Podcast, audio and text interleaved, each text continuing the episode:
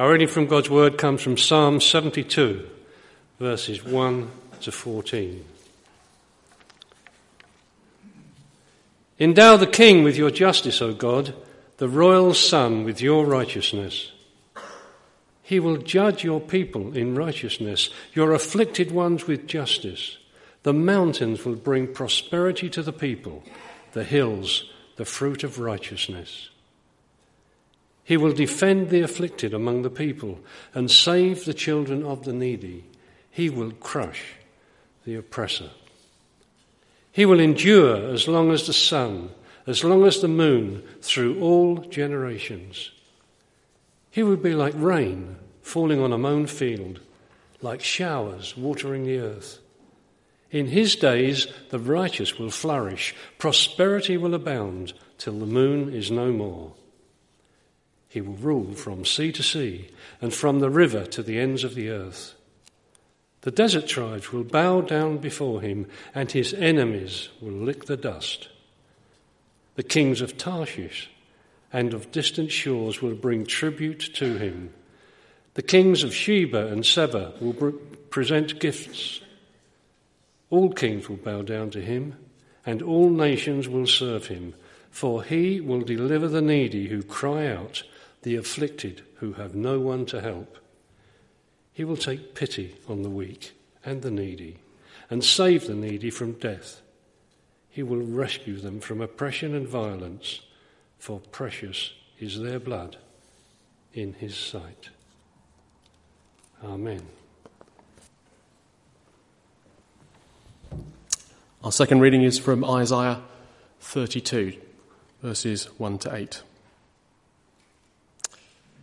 See, a king will reign in righteousness, and rulers will rule with justice. Each man will be like a shelter from the wind and a refuge from the storm, like streams of water in the desert and the shadow of a great rock in a thirsty land. Then the eyes of those who see will no longer be closed, and the ears of those who hear will listen. The mind of the rash will know and understand, and the stammering tongue will be fluent and clear. No longer will the fool be called noble, nor the scoundrel be highly respected. For the fool speaks folly. His mind is busy with evil. He practices ungodliness and spreads error concerning the Lord. The hungry he leaves empty, and from the thirsty he withholds water. The scoundrel's methods are wicked. He makes up evil schemes to destroy the poor with lies, even when the plea of the needy is just. But the noble man makes noble plans, and by noble deeds he stands. There is a tradition that Isaiah was in due course martyred. If he uttered this prophecy, the prophecy that Dave read to us, in public, in Jerusalem, it's not surprising.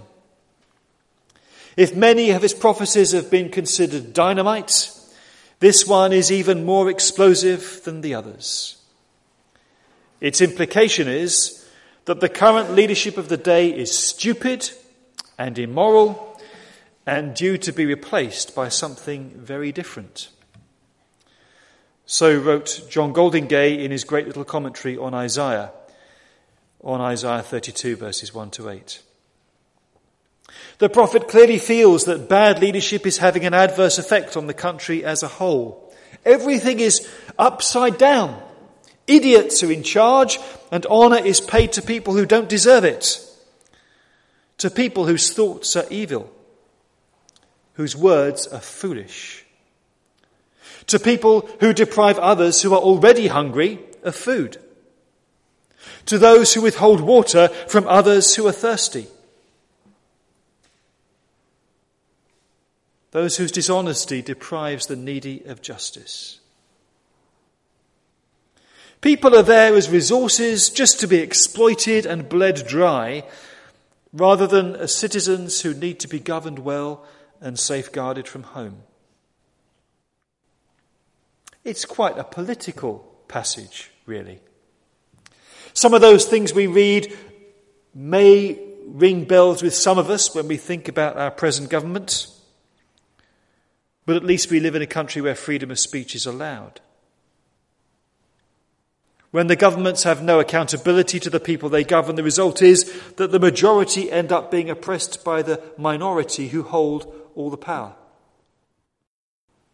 And when that happens, the only safe thing to do is to keep your head down. In that kind of context, good people find it safer to turn a blind eye to what is happening because they're afraid of the consequences of standing up for what is right. People don't want to stop and think about what's going on because the implications of that are too dangerous. It's far safer to ignore the persistent rumours that are circulating about the abuse of power.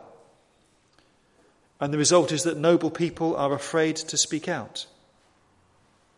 When things deteriorate to this extent, then a country is in a very bad way indeed. And as John Goldingay points out, if Isaiah had delivered this kind of sermon in public, criticising leaders of what looks like it was on the verge of becoming a totalitarian state, then there would have been consequences. Isaiah 32 verse 8 sounds very fine. The noble man makes noble plans, and by noble deeds he stands. Yet, if you live in the midst of endemic corruption, to stand nobly is a very dangerous thing to do. It can be immensely costly, both to you and those around you. And Isaiah in this passage holds up a kind of make-up mirror to the face of the government of his day and shows up all its faults and blemishes. And he does so by saying, one day a king will reign in righteousness and rulers will govern with justice with him, and things will be so different then. It will be like this and not like it is now. John Goldingay again. Just judgment and the protection of the weak were the things that were lacking in Jerusalem.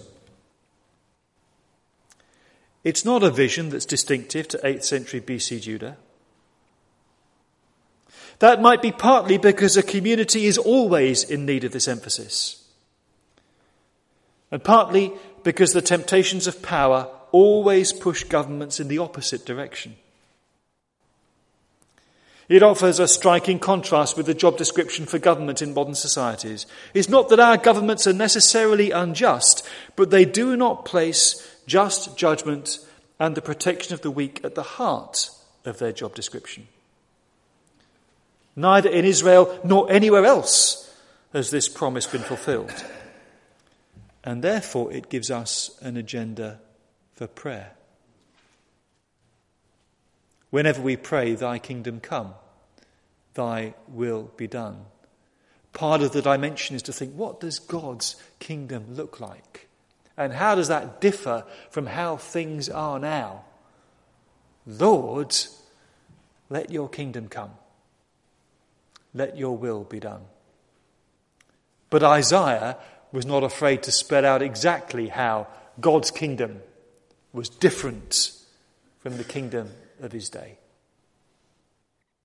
And John Goldingay speculates that he paid the price for doing that. For us as Christians, when we read a passage like Isaiah 32, it's natural for us to think of Jesus when we read of a king reigning in righteousness. And as we read of the characteristics of his kingdom, that does naturally provide a standard against which we can measure the government of the day. And it's appropriate that we do so, because the declaration, Jesus is Lord, has to be more than just an act of private worship on our part. Because when we worship Jesus, we acknowledge him as the King of Kings and the Lord of Lords, the one to which every government in the world is accountable, the one to whom all authority in heaven and on earth has been given, the one to whom all rulers one day will have to give an account. The standard of that kingdom is the standard against which they will one day be judged. There is no square inch of the earth over which Jesus does not say, "This is mine." And as we read Isaiah 32, we see that one of the key characteristics of the rule of Christ is justice for all. Even, or maybe especially, justice for those who are poor and needy and vulnerable. It's always easy to retreat into a kind of private Christian faith, but Isaiah 32 reminds us that there is an inevitable political dimension to what we believe and what we proclaim. Jesus is Lord in the public sphere as well as in our private lives. That can and should drive us to prayer and to engage with political issues at a national and a local level. Yet at the same time, it would be wrong for me to preach what is a little bit political as a sermon and to omit any reference to what it means for us to have Jesus as Lord over our lives. Since 1925, the established church has celebrated this Sunday in the liturgical year as the Feast of Christ the King. And we have Pope Pius XI to thank for that. Let me invite you to listen to what he had to say about the significance of this festival for ordinary Christians. "If to Christ our Lord is given all power in heaven and on earth,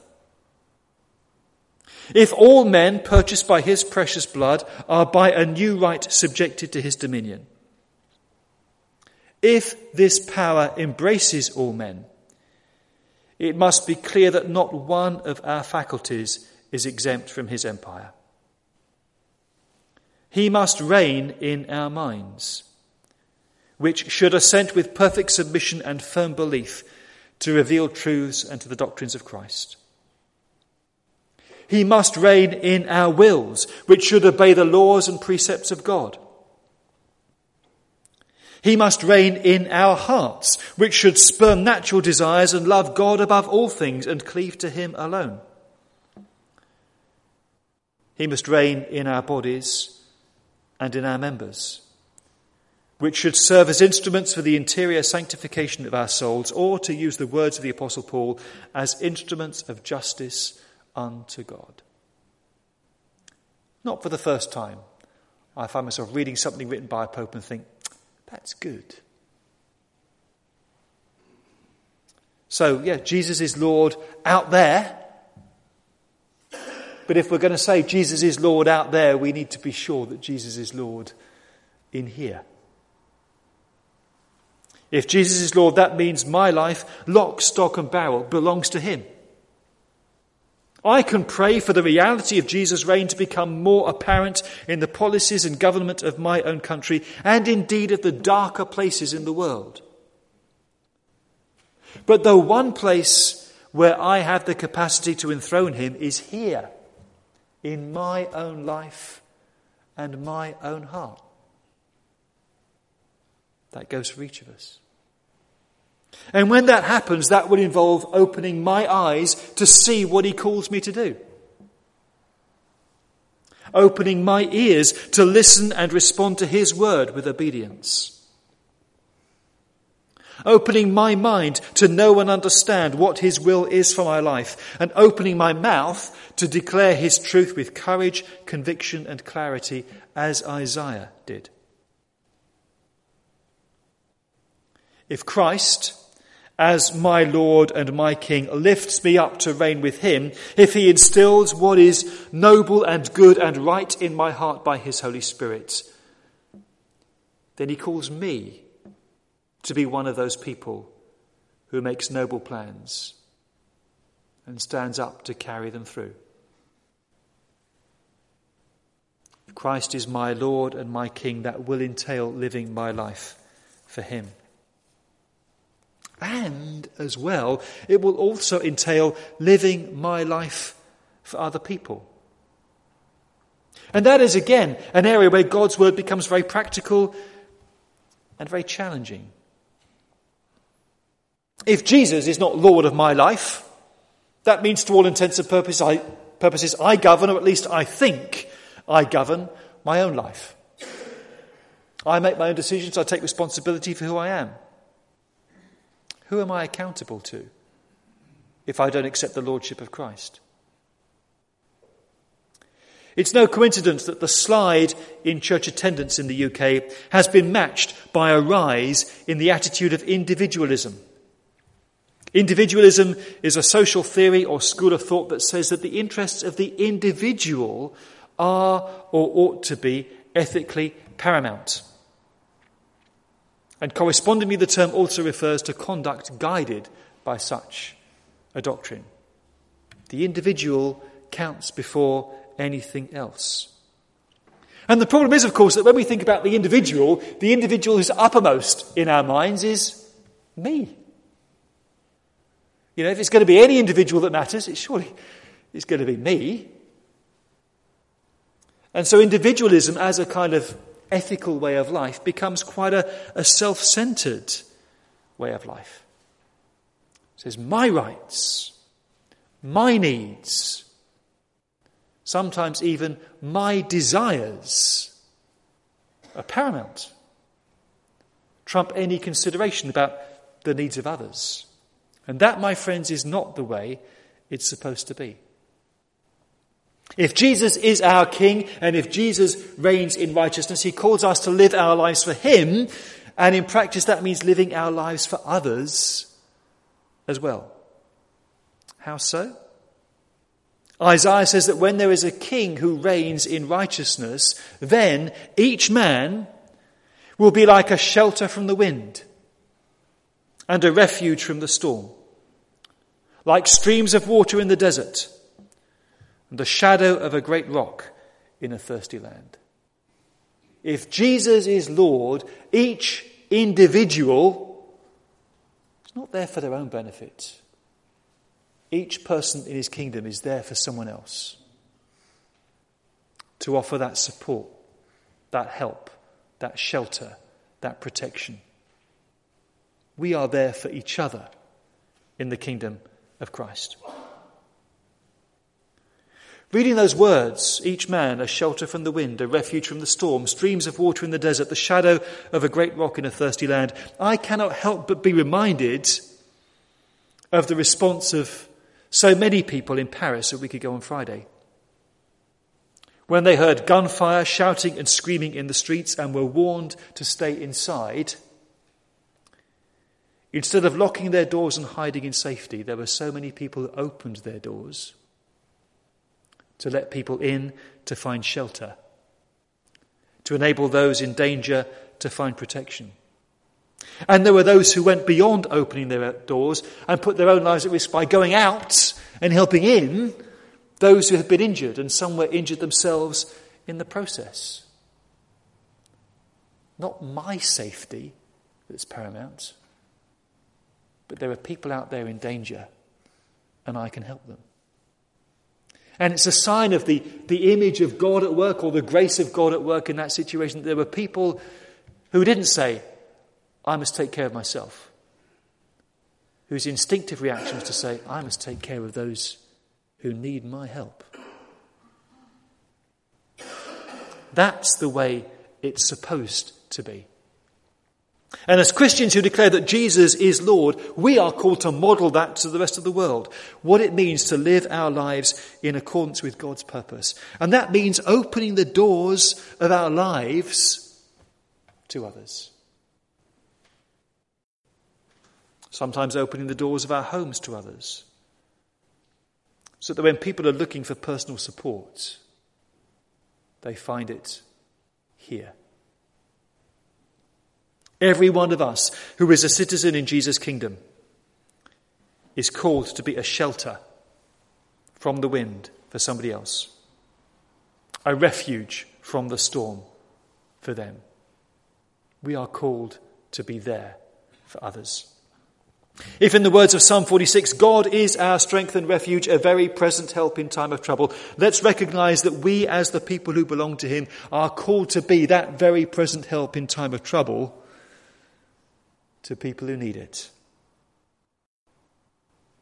Streams of water in the desert to people whose souls are parched with thirst. If ever you've been in a really, really hot country, you know just how much relief a bit of shade can bring. A rock providing shade in the wilderness. We are called to offer that kind of shelter, protection, safety to each other. And again, you can't avoid the implications of thinking about what kind of welcome does that mean should be extended to vulnerable refugees who are feeling violence and persecution. That's an issue that so far has left Horsham relatively unaffected, principally because providing accommodation and shelter for asylum seekers is prohibitively expensive in this part of the country. But in terms of attitudes, we should be aware of that dimension to our faith as well. And yet welcoming the stranger starts simply with taking the initiative, greeting, welcoming, befriending, engaging, sharing something of yourself with someone you don't know. Maybe just inviting them out for a cup of coffee, or even better, inviting them home for a cup of coffee. I was away preaching this morning at Trafalgar Road, our sister church the other side of town. Brian White reminded us that work started with Mrs. Fisher, a member here, inviting children from Horsham Common into her house to have Sunday school there. Gypsy children. Eventually said, actually, couldn't we have a mission out that side of town for them, and so that people don't have to walk across on the other side of town to Brighton Road every Sunday to come to services. It started with someone opening her life, opening a home to people actually who were quite undesirable. And a godly congregation and a thriving work there this morning. I spoke about Revelation 3:20, the verse where Jesus says, "Behold, I stand at the door and knock. If anyone hears my voice and opens the door, I will come and eat with him and he with me." Reflecting on the culture of hospitality that prevailed in the ancient world, where it was virtually a sacred duty and a privilege to provide hospitality to complete strangers. The person at your door could be a god or an angel in disguise. In romance novels of the period, the hero of the story would turn up in a strange place looking for hospitality and be directed to a home where their knock at the door would be met with a wholehearted welcome. Their feet would be washed. They'd be seated in the place of honour on a couch. A fire would be lit, food and drink brought, with the offer of overnight accommodation for as long as they wanted it. And when they left, they'd be given a gift by the host as an indication of what a privilege it had been to have them stay in their house. Many of us in our busy private lives would find it hard to find the time and the space for that kind of sacrifice. Yet perhaps the fact that we lead such busy lives that are insulated from other people is just a reflection of the extent to which our lives are governed by the prevailing culture of individualism. Jesus challenges that.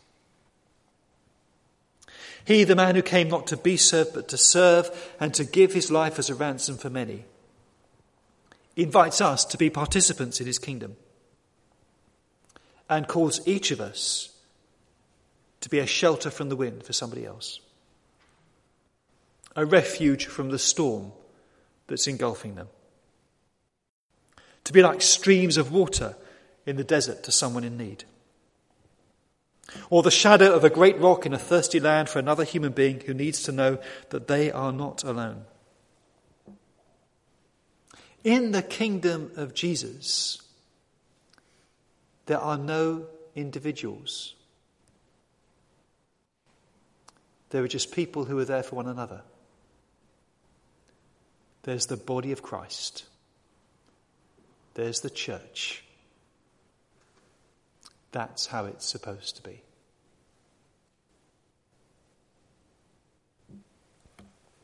Let's pray.